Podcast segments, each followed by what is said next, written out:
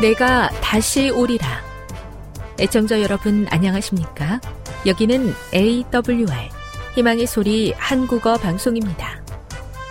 본 방송은 천국 복음을 온 세상에 전파하기 위해 제7일 안식일 예수 재림교회가 설립한 세계 방송망입니다. AWR 희망의 소리는 유럽, 라틴 아메리카, 아프리카, 러시아, 아시아의 방송망을 통해 전 세계에 복음을 전파하고 있습니다. AWR 아시아 희망의 소리 방송국은 한국어 방송을 매일 5시간씩 송출하고 있습니다. 희망의 소리 방송은 인터넷과 스마트폰을 통해서도 언제나 청취하실 수 있습니다. 들으실 수 있는 인터넷 주소는 awr.org입니다. 유튜브로는 awr 코리아로 검색하시면 됩니다. 이 시간 희망의 소리 한국어 방송과 함께 보람있고 유익한 시간 되시기 바랍니다. 내가 다시 오리라. 여기는 AWR 희망의 소리 한국어 방송입니다. 주파수 안내입니다. 괌에서 송출하는 우리 방송은 한국 표준시로 새벽 1시 30분에 11,955kHz로 새벽 2시 30분에 15,530kHz로 새벽 5시에 9,700kHz로 3회에 걸쳐 송출하고 있습니다. 스리랑카에서 송출하는 우리 방송은 한국 표준시로 새벽 4시에 9,765kHz로 우즈베키스탄에서는 밤 9시에 15,530kHz로 타지키스탄에서는 밤 9시에 15,515kHz로 각각 1시간씩 방송하고 있습니다. 애청자 여러분의 많은 청취 바랍니다.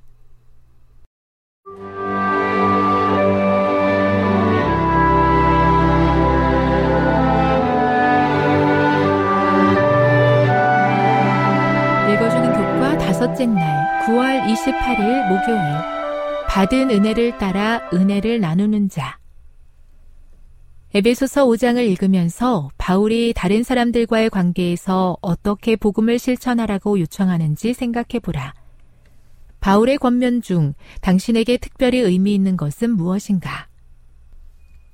에베소서 5장을 에베소서 4장 32절부터 읽기 시작하지 않는다면 중요한 주제를 제대로 보지 못하고 말씀의 능력을 놓치기 쉽다. 서로 친절하게 하며 불쌍히 여기며 서로 용서하기를 하나님이 그리스도 안에서 너희를 용서하신과 같이 하라. 우리는 신자로서 우리를 향한 하나님의 용서와 은혜를 다른 사람에게 나누어 그들로 우리를 행동의 모본으로 삼도록 부름받았다. 우리는 하나님을 본받아야 한다. 바울은 하나님의 사랑을 본받는 이 삶의 방식을 일반적인 이교도의 방식과 대조한다. 인간은 다른 사람을 하나님의 가족의 형제나 자매로 소중히 여기기보다 자신의 쾌락을 위해 다른 사람을 이용하고 그것을 자기 멋대로 해석하는 경우가 많다. 바울은 이런 것들은 하나님께서 계획하시는 새로운 세상에는 존재하지 않으며 이런 삶의 방식에는 미래가 없다고 경고한다. 대신 신자들은 과거의 어둠에서 돌이켜 빛의 자녀처럼 행하며 아버지의 사랑을 본받아야 한다. 다시 한번 바울은 은밀히 행하는 어둠의 일을 멀리 하라고 경고한다. 대신 우리는 그리스도의 비단에서 살아야 한다. 술 취함으로 삶을 낭비하기보다는 하나님의 사랑에 감사를 드리며 시간을 아껴야 할 것이다. 바울은 그리스도인 남편과 아내에게 조언하면서 하나님의 사랑을 본받으라는 주제를 이어간다. 교회를 향한 그리스도의 자기 희생적인 사랑은 그리스도인 남편의 모본이 되고 그리스도를 향한 교회의 신실함은 그리스도인 아내의 본보기가 된다. 인간의 성이라는 선물을 방탕하고 이기적인 방식으로 남용하는 대신 그리스도인 남편과 아내는 서로를 소중하고 귀하게 여기는 한 몸이 된다. 사랑을 받는 자녀같이 너희는 하나님을 본받는 자가 되고 하나님의 은혜로 당신은 오늘 다른 사람들과의 관계에서 이 권고를 실천하도록 부름받았다. 교훈입니다. 하나님의 사랑을 본받는 삶의 방식은 일반적인 삶의 양식과 대조된다. 빛의 자녀는 그리스도의 비단에서 살며 세상에는 없는 새로운 양식으로 산다. 묵상. 너희도 사랑 가운데서 행하라는 에베소서 5장 2절의 바울의 권면이 어떤 의미인지 묵상해 보십시오. 적용. 바울이 에베소서 5장 1절에서 하나님을 본받는 자가 되라는 말씀의 의미를 어떻게 이해하며 그것을 어떻게 실천할 수 있겠습니까? 영감의 교훈입니다. 그리스도를 본받으라. 그리스도께서 우리의 모본이시다. 그분을 본받고 그대의 발은 그분의 발자취를 따르라. 그대는 현대 진리의 모든 점들을 믿노라고 고백할 수도 있다. 그러나 그 진리들을 실천하지 않으면 그대에게 아무런 유익이 없을 것이다. 우리는 다른 사람들을 정죄하지 않아야 한다. 이것은 우리가 할 일이 아니다. 그러나 우리는 서로 사랑하고 서로를 위하여 기도해야 한다. 교회 증언 5권 345 빛난 삶을 사는 줄 착각했던 지난날의 낭비들을 겸손히 고백합니다. 우리 안에 자리 잡은 어둠의 일들을 멀리하게 하시고 저의 삶을 하나님의 사랑의 빛 안에서 새롭게 하옵소서. 진심으로 섬기는 삶을 살도록 주님의 사랑을 부어 주옵소서.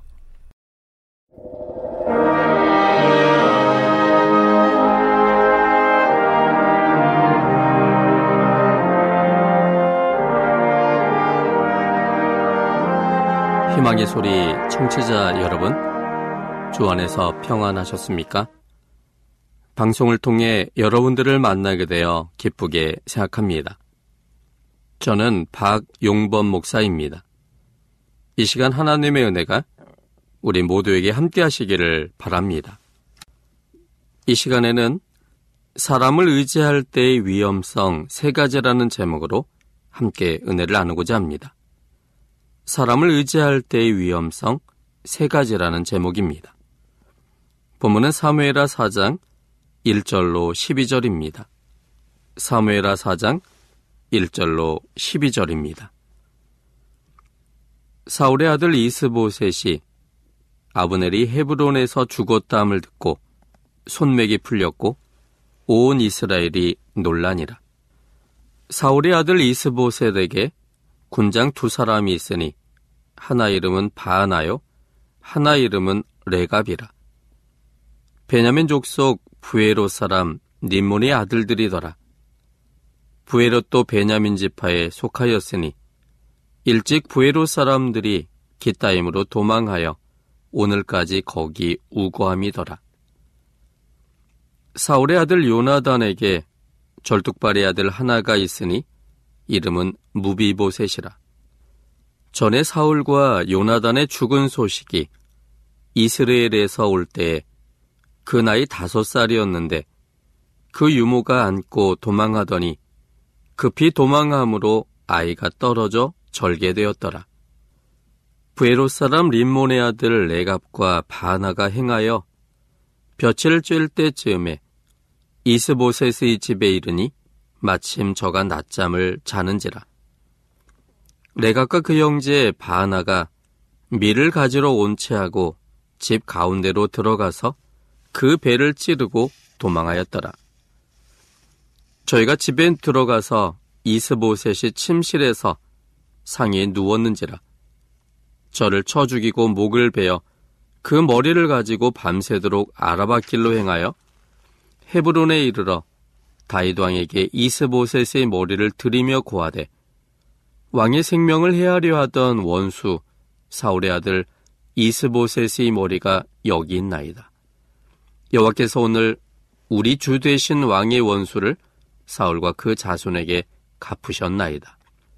다윗이 프레로 사람 림몬의 아들 레갑과 그 형제 바하나에게 대답하여 가로되 내 생명을 여러 환란 가운데서 건지신 여호와의 사심을 가리켜 맹세하노니 전에 사람이 내게 구하기를 사울이 죽었다 하며 좋은 소식을 전하는 줄로 생각하였어도 내가 저를 잡아 시글락에서 죽여서 그것으로 그 기별의 가품을 삼았거든. 하물며 악인이 의인을 그 집 침상 위에서 죽인 것이겠느냐. 그런즉 내가 저의 피 흘린 죄를 너에게 갚아서 너희를 이 땅에서 없이 하지 아니하겠느냐 하고 소년들을 명함에 곧 저희를 죽이고 수죽을 베어 헤브론 목가에 메어 달고 이스보셋의 머리를 가져다가 헤브론에서 아브넬의 무덤에 장사하였더라.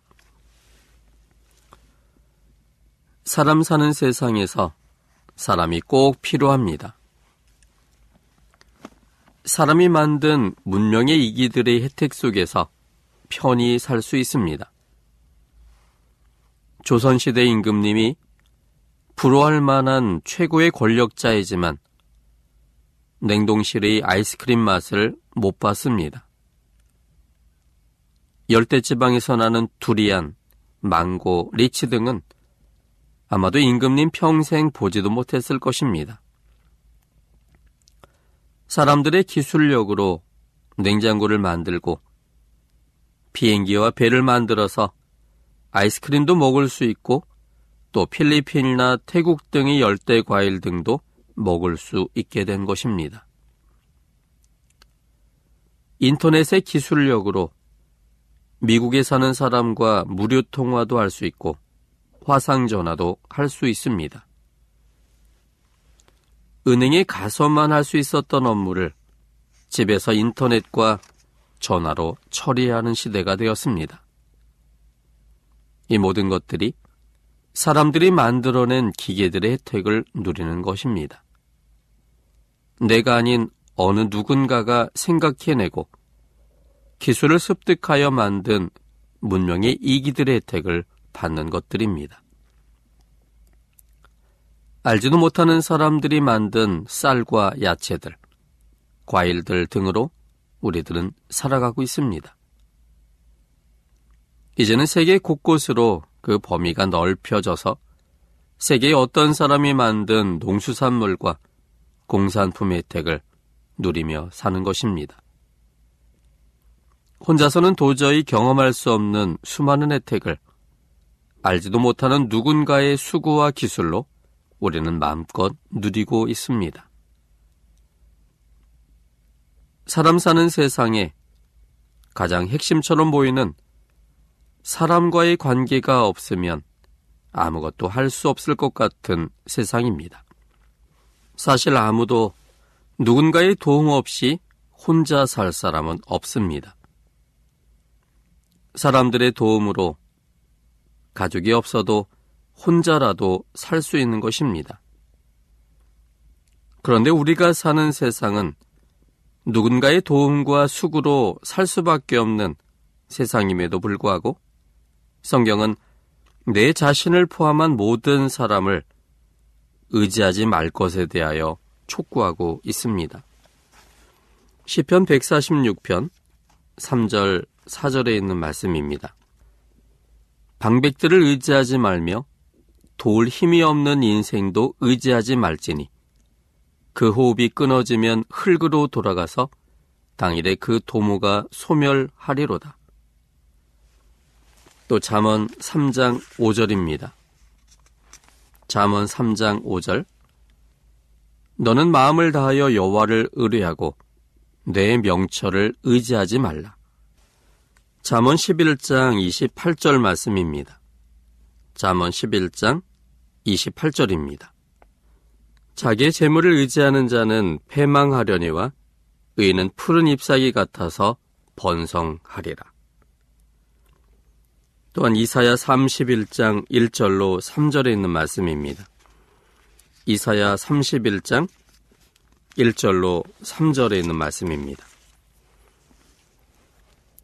도움을 구하러 애굽으로 내려가는 자들은 화 있을진저 그들은 말을 의뢰하며 병거의 많음과 마병의 심히 강함을 의지하고 이스라엘의 거룩하신 자를 악모치 아니하며 여호와를 구하지 아니하거니와 여호와께서 지혜로우신즉 지향을 내리실 것이라.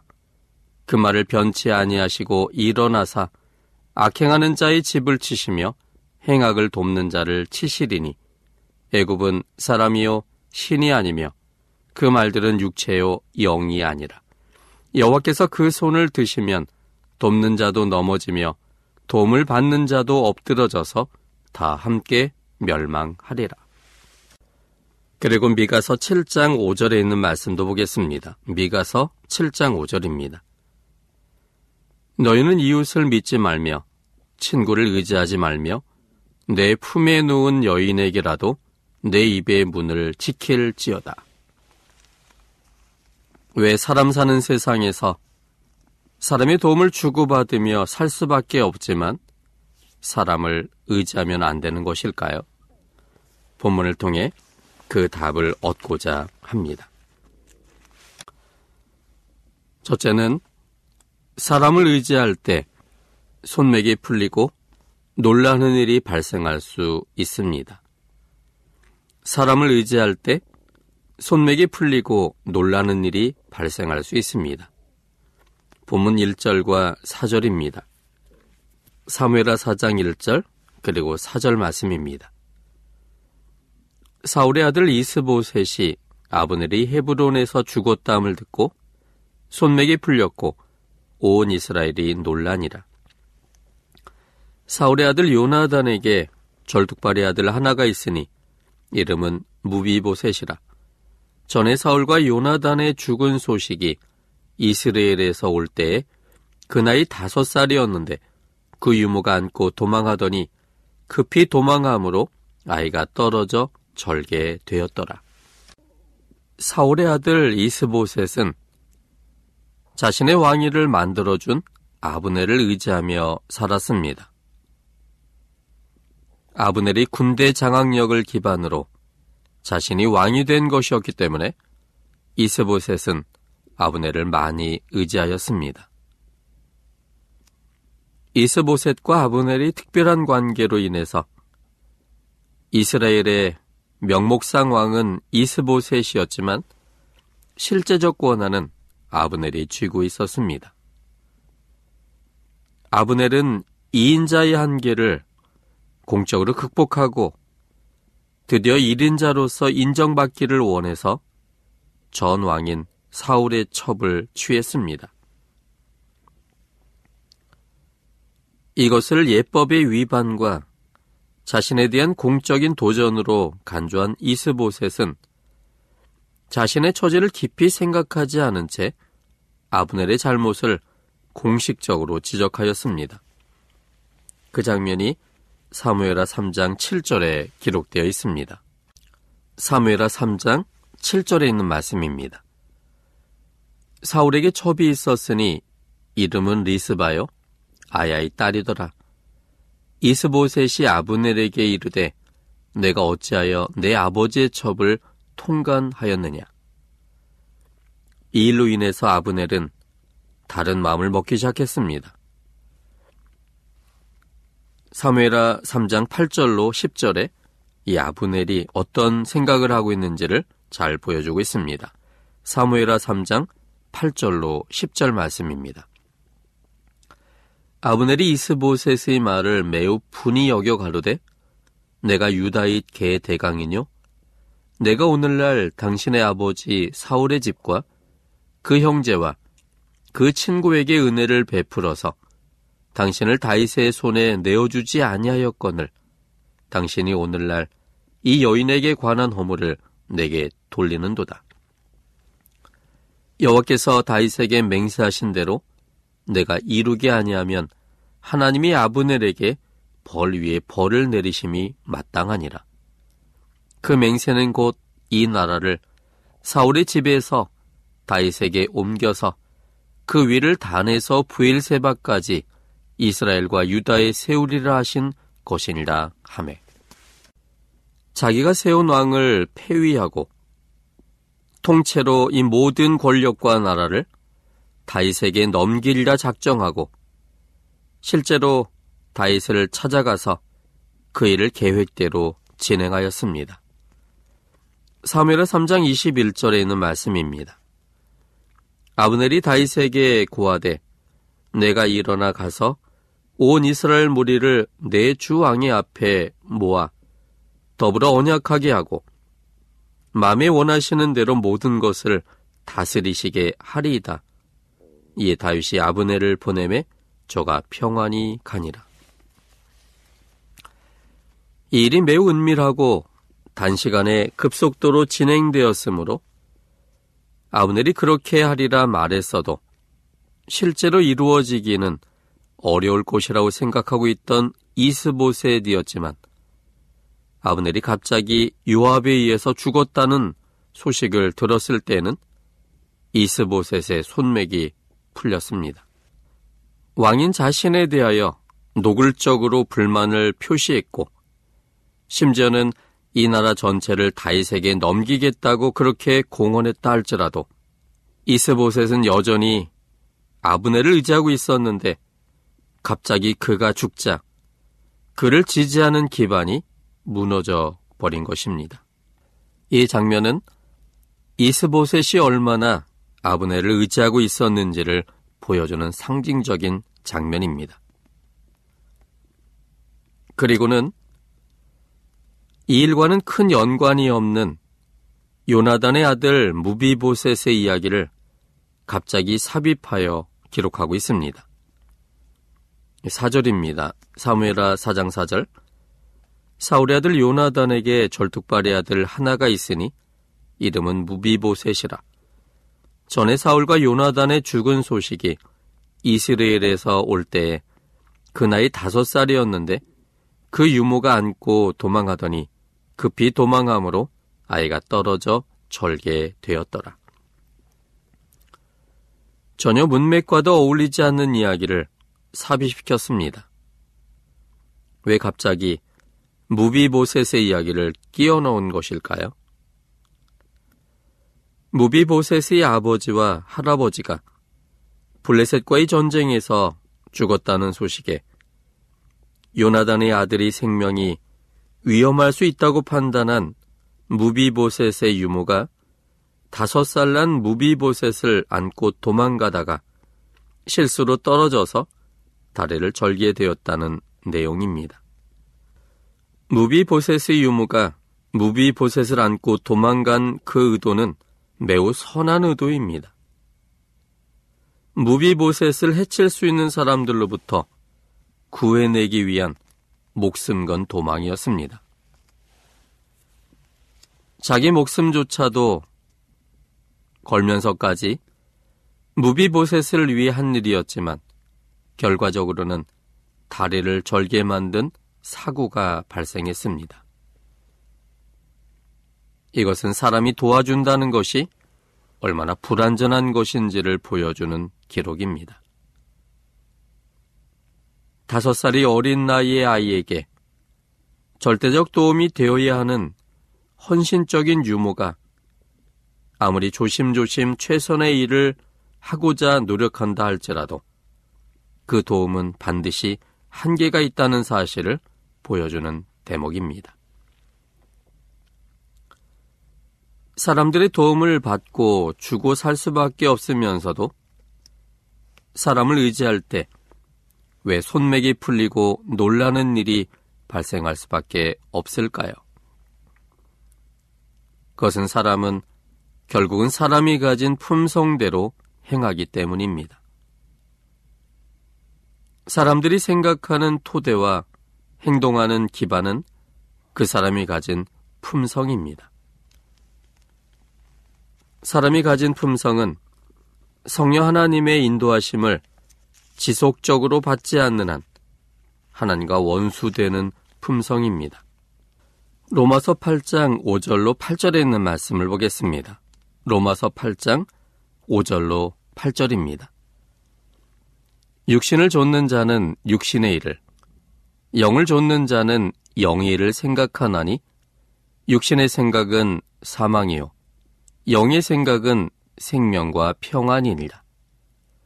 육신의 생각은 하나님과 원수가 되나니 이는 하나님의 법에 굴복치 아니할 뿐 아니라 할 수도 없습니다. 육신에 있는 자들은 하나님을 기쁘시게 할 수 없느니라.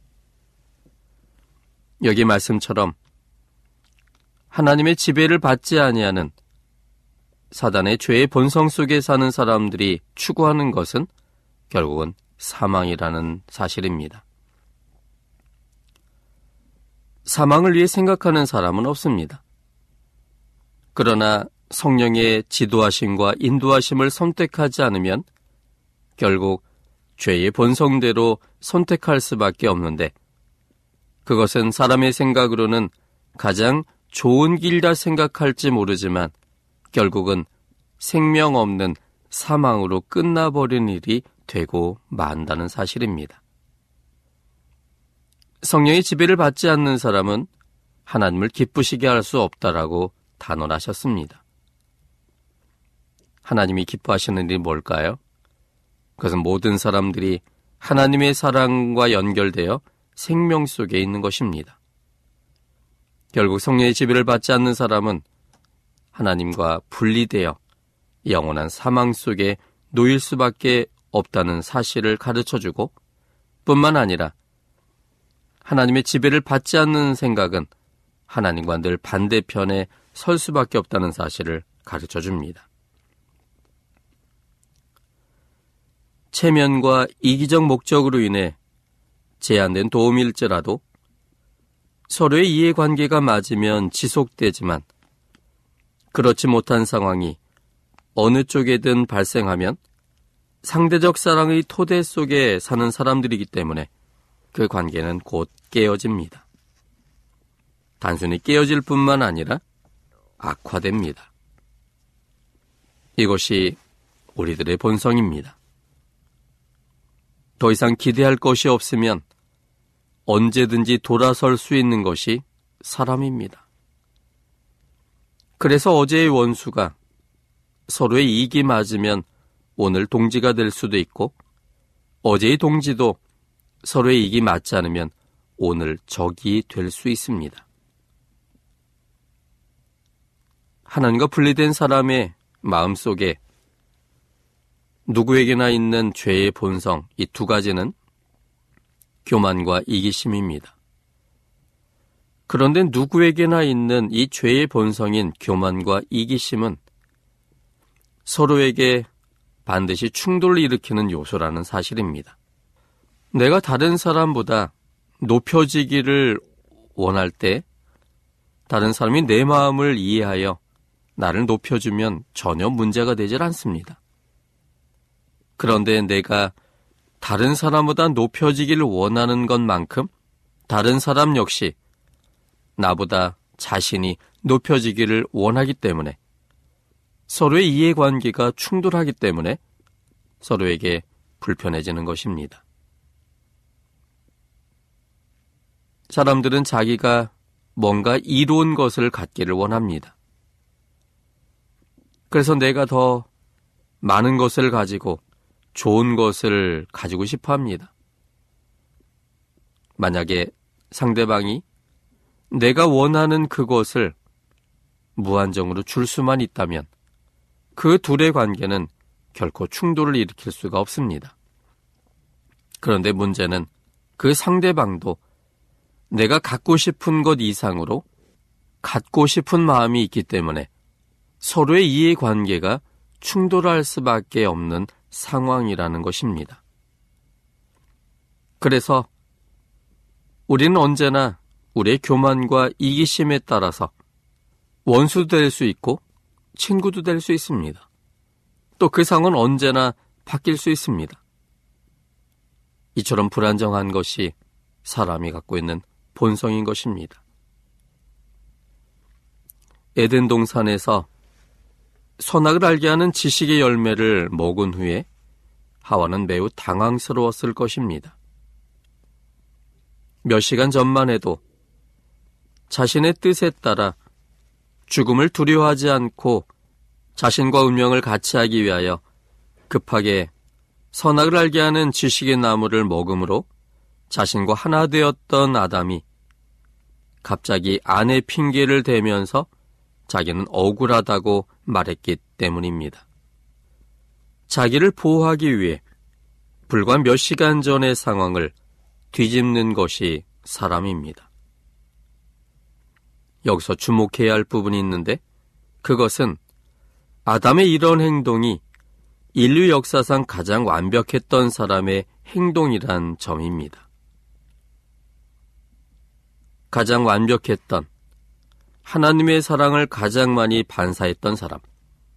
그래서 하나님이 가진 절대적 사랑의 모습처럼 상대방을 위해 자신의 목숨을 버릴 수 있었던 아담이 하나님과의 관계가 끊어진 이후에는 전혀 다른 사람으로 바뀌었다는 사실입니다. 관계가 끊어진 지 불과 얼마 되지 않아서 그래서 우리 입장에 볼 때는 가장 완벽했던 사람의 모습이 아담이었는데 완벽했던 사람의 모습 역시 하나님과의 관계가 분리된 이후로는 죄의 본성의 삶의 모습이 그대로 드러난다는 사실입니다. 하나님과의 관계가 방금 끊어진 사람의 모습 속에서도 손맥이 풀리고 놀랄만한 일이 배운 적도 없는 아담에게서 자연스럽게 흘러나왔습니다. 아담을 의지했으므로 그나마 두려움을 견디고 있던 하와의 손맥이 풀리는 순간이었습니다. 동물은 도와주면 은혜를 갚지만 사람을 도와주면 악하게 대한다라는 어른들의 말씀이 믿기지 않지만 그것은 오랜 경험에 진리인 것 같습니다. 우리 스스로는 사망 속에서 사망의 일들만 할 수밖에 없는 사단의 자녀임을 잊지 말아야 합니다. 그러므로 우리는 다른 사람을 의지하는 것은 가장 어리석은 일일 것입니다. 사람을 의지하는 것, 그것은 결국 하나님을 의지하지 못하게 만드는 요소가 됩니다. 사람은 우리에게 언제나 사람이 가지는 죄의 본성대로 우리를 대하지만 하나님은 전혀 다른 품성으로 우리를 대하십니다. 사람을 의지하게 되면 하나님을 의지하지 않게 됩니다. 반면에 하나님을 의지하면 사람을 의지하지 않을 수 있습니다. 사람의 도움은 가변적입니다. 하나님의 도우심은 변하지 않습니다. 사람의 도움은 사람이 갖고 있는 죄의 본성의 한도 속에서의 도움일 뿐입니다. 반면에 하나님의 도우심은 하나님의 품성과 그분의 능력 안에서의 도움입니다. 우리가 점점 사람의 본질을 생각하고 그것이 우리에게 서로에게 공유될 수 있는 부분이 있지만 최종적 도움이 사람이 아님을 확신할 때 우리는 우리의 눈을 돌려 하늘에 계신 하나님, 우리와 함께 계시기 원하시는 그 하나님께 우리의 눈을 마주칠 수 있을 겁니다. 하나님께 우리의 눈을 집중할 때, 우리의 마음이 그분을 향하게 될 때, 그분이 누군가에 대한 확신의 크기처럼 우리는 그분을 좀 더더 많이 신뢰하게 될 것입니다. 하나님을 점점 알아가는 우리가 되었으면 좋겠습니다. 하나님이 누군가를 알아갈 때 우린 점점 그분에 대하여 신뢰하게 될 것이고 그분을 신뢰하게 될 때 사람에 대한 신뢰의 손길을 이제는 놓게 될 것이기 때문입니다. 성의 하나님의 지배를 지속적으로 받지 않는 사람을 의지하는 것은 반드시 손맥이 풀리고 놀라는 일이 발생하게 될 것입니다. 그러므로 이제 우리의 눈을 사람에게로부터 하나님께로 돌리는 믿음이 필요합니다. 우리가 하나님을 향해 주목할 때 하나님은 우리와 함께 계시며 우리의 모든 필요를 채우기 위하여 오늘 우리에게 다가오십니다. 그 하나님을 확신할 때 우리가 새로운 용기와 희망으로 새로운 용기를 갖고 다시 한번 일어서게 되는 우리 모두가 될 것입니다. 지금 여러분께서는 AWR 희망의 소리 한국어 방송을 듣고 계십니다.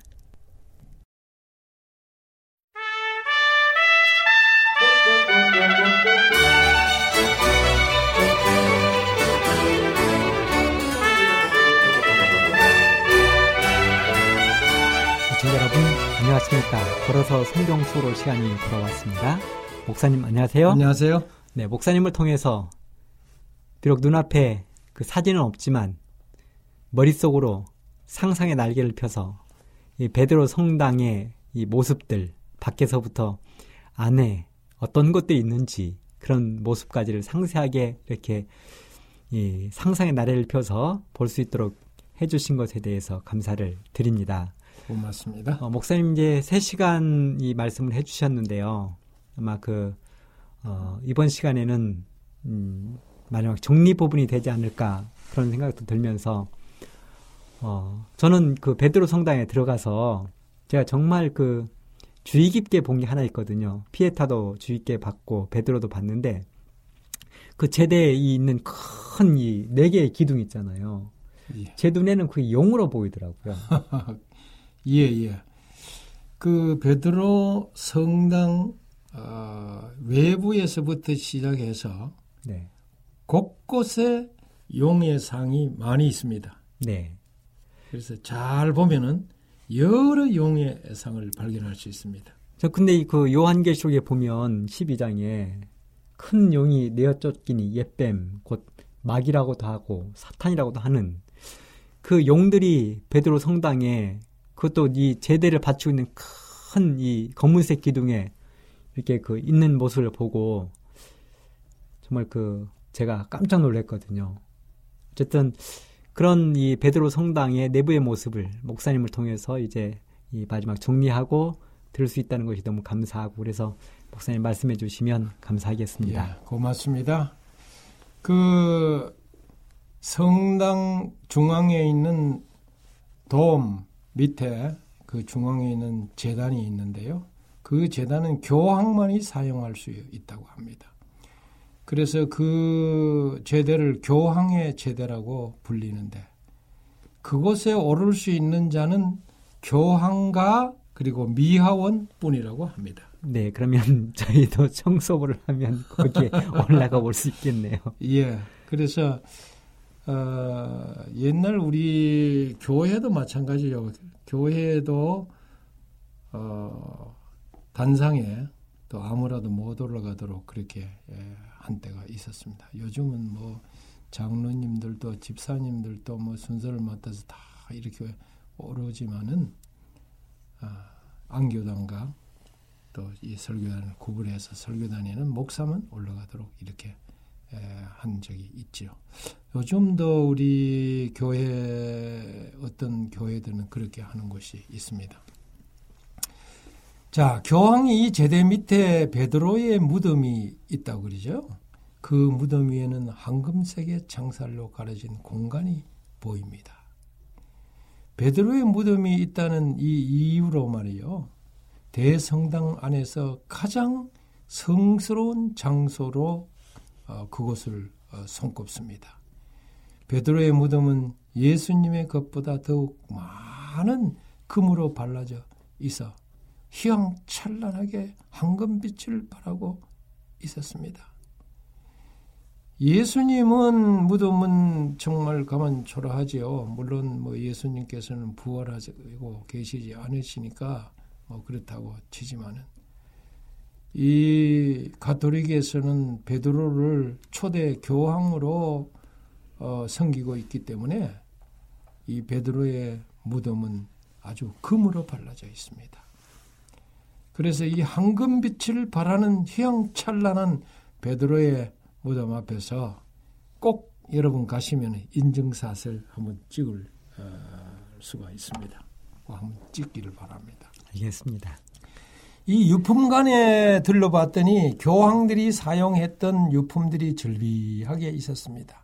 금과 보석으로 장식한 진기한 장식들이 있고 세계 어느 제왕들이 입었던 옷보다 화려한 의상들이 보는 이로 하여금 과식주의에 질려버리게 합니다. 그래서 이 교황이 입은 옷은 정말로 희황찬란한 의상입니다. 그 외에도 베드로 성당 안에는 여러 청동 입상들이 있는데 뭐 다 잘 모르겠어요. 누구 누구 이름이 뭐 역사에 있던 분들인데 많은 조각들이 있습니다. 그리고 많은 회화 작품들이 너무너무 많아서 다 기억할 수가 없습니다.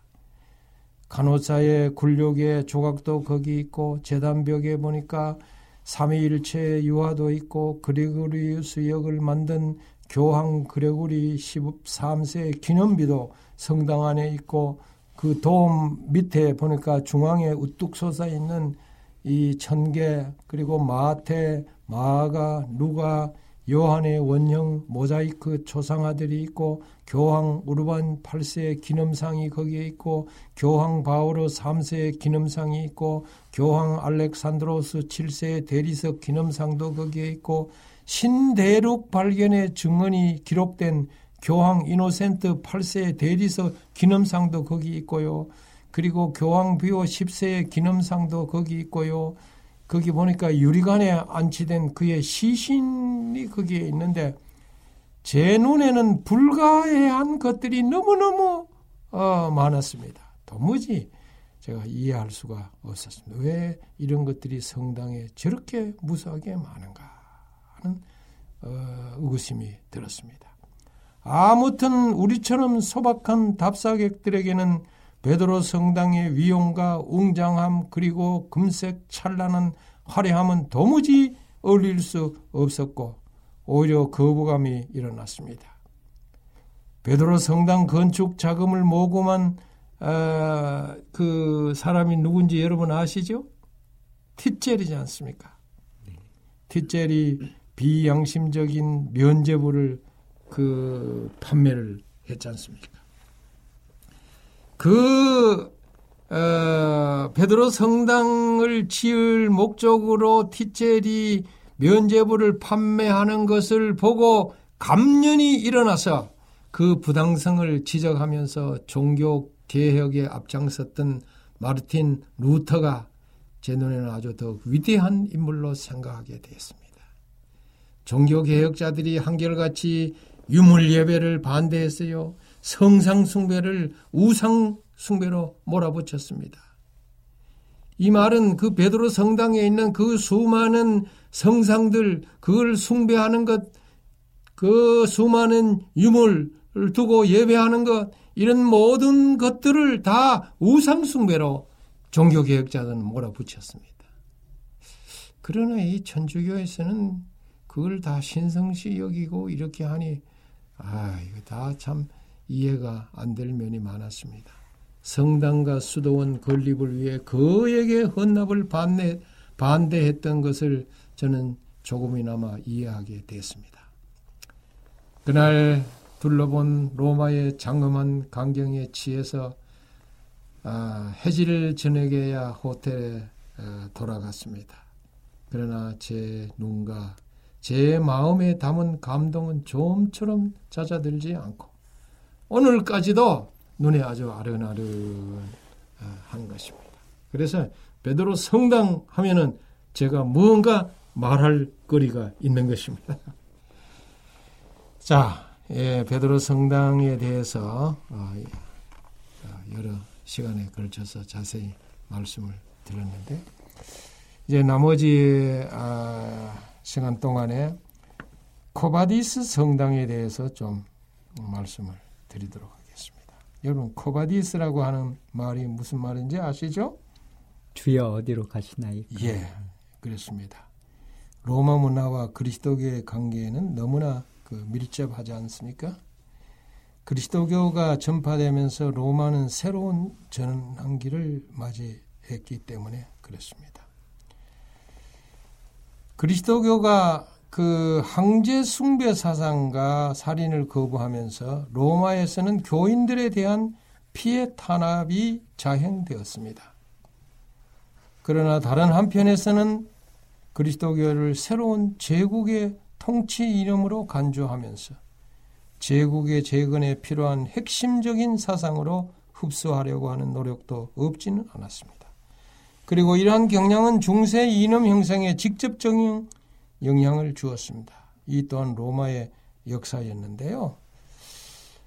아, 그 중에 이 Quo Vadis 성당에 관한 것들을 좀 살펴볼 필요가 있는데 이것은 성경을 잘 보시면은 그그 어, 배경을 이해할 수가 있습니다. 요한복음 21장 뭐 전체지만은 15절부터 19절까지 어, 있는 말씀을 제가 먼저 한번 좀 읽어보도록 하겠습니다. 저희가 조반 먹은 후에 예수께서 시몬 베드로에게 이르시되 요한의 아들 시몬아 내가 이 사람들보다 나를 더 사랑하느냐 하시니 가로되 주여 그러하외다.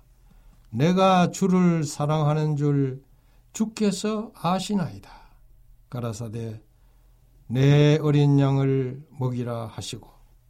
또 두 번째 가라사대 요한의 아들 시모나 내가 나를 사랑하느냐 하시니. 가로되 주여 그러하외다. 내가 주를 사랑하는 줄 주께서 아시나이다. 가라사대 내 양을 치라 하시고 세 번째 가라사대 요한의 아들 시모나 내가 나를 사랑하느냐 하시니 주께서 세 번째 내가 나를 사랑하느냐 하시고 베드로가 근심하여 가로되 주여 모든 것을 아시오매 내가 주를 사랑하는 줄을 주께서 아시나이다. 예수께서 가라사대 내 양을 먹이라. 그 다음 18절에 아주 유명한 말씀을 하셨습니다. 내가 진실로 진실로 내게 이르노니 젊어서는 내가 스스로 떠, 띠뛰고 원하는 곳으로 다녔거니와 늙어서는 내 팔을 벌리리니 남이 내게 띠, 띄우고 원치 아니하는 곳으로 데려가리라.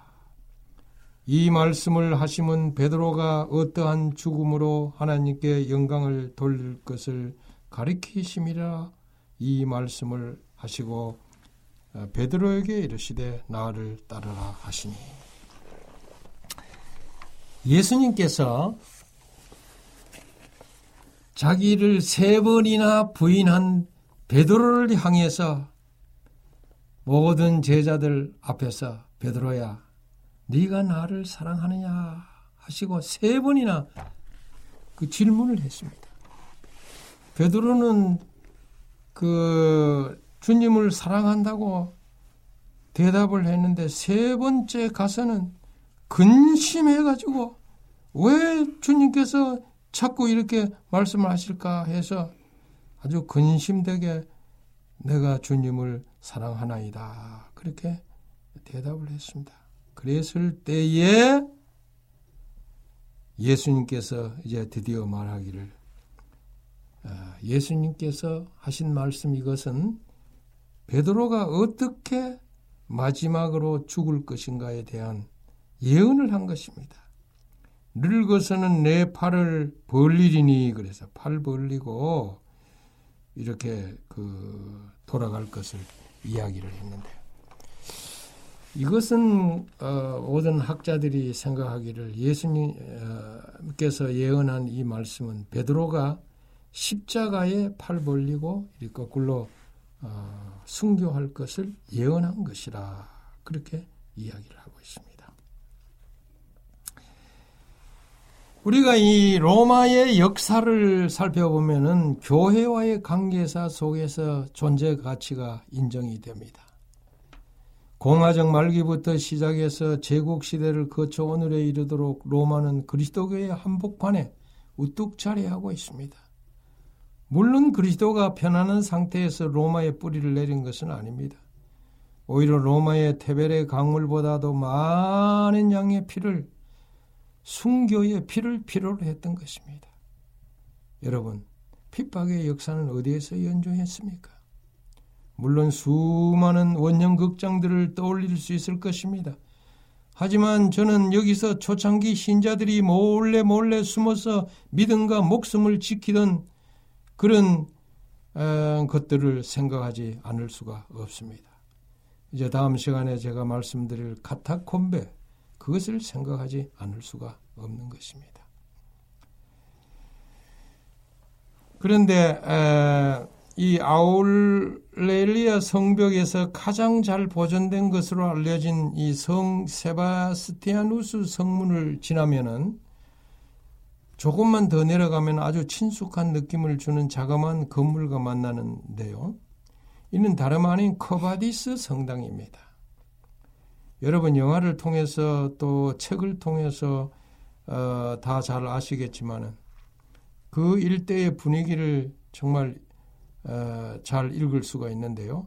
나그네들은 아주 그곳에 가면은 숙연한 마음으로 이 성당을 바라보게 됩니다. 예수님의 수제자 베드로가 네로의 박해가 들어와서 로마로부터 달아나고 있었습니다. 그러다가 바로 이 지점에 이르렀을 때에 예수님께서 나타 어, 났다고 그렇게 어, 이야기를 합니다. 그러면서 그 사라지셨는데 에, 베드로는 예수님이 나타났을 때 너무나 깜짝 놀라가지고 이렇게 질문했다 그러잖아요. 주여, 어디로 가시나이까? 그렇게 물었습니다. 물론 예수님은 당신의 제자들이 박해당하고 있는 로마로 돌아가서 다시금 십자가에 못 박힐 의향이라 그렇게 대답했다고 그래요. 다시 말해서 너는 지금 로마에 일어나는 박해를 두려워해서 신자들을 내버리고 지금 도망을 가지만은 그러니 그 신자들을 누가 돌볼 것인가? 내가 너 대신에 그 다시 로마로 돌아가서 어, 내가 다시 거기에서 십자가에 못 박아야 되겠다. 그런 그 의향이었다 이 말입니다. 베드로는 거기에서 아주 깊이 뉘우쳤다고 합니다. 로마로 돌아왔습니다. 다시. 그래서 드디어 베드로는 용감하게 위풍당당하게 잡혀서 십자가에 못 박혀 순교를 당하는데 그가 요구하기를 예수님은 똑바로 이렇게 십자가에 못 박혀 돌아가셨는데 나도 똑같은 방법으로 죽는 것은 너무나 항송하다.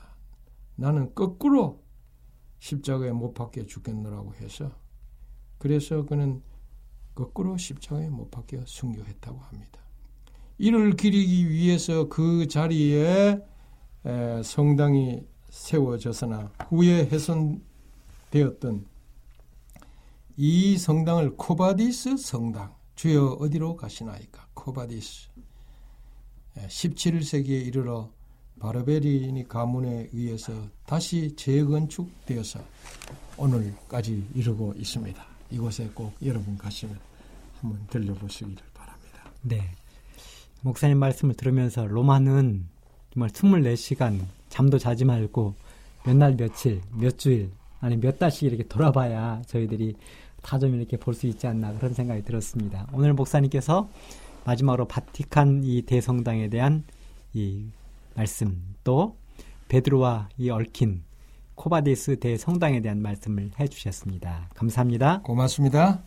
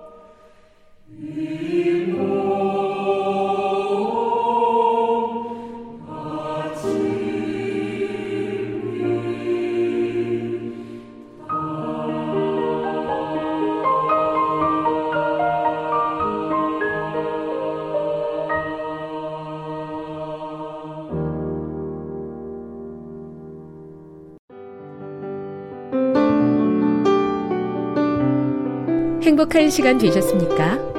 지금까지 여러분께서는 AWR 희망의 소리 한국어 방송을 청취하셨습니다. 방송을 청취하시고 문의를 원하시는 분은 우편번호 02461 대한민국 서울시 동대문구 이문로 1길 11 희망의 소리 방송부 앞으로 편지나 엽서를 보내주시거나 지역번호 02-3299-5296에서 8번으로 전화 주시기 바랍니다. 지금까지 함께 해주신 애청자 여러분들께 감사드립니다. 애청자 여러분, 다음 이 시간까지 하나님 안에서 늘 평안하십시오. 감사합니다. 내가 다시 오리라. 여기는 AWR, 희망의 소리 한국어 방송입니다.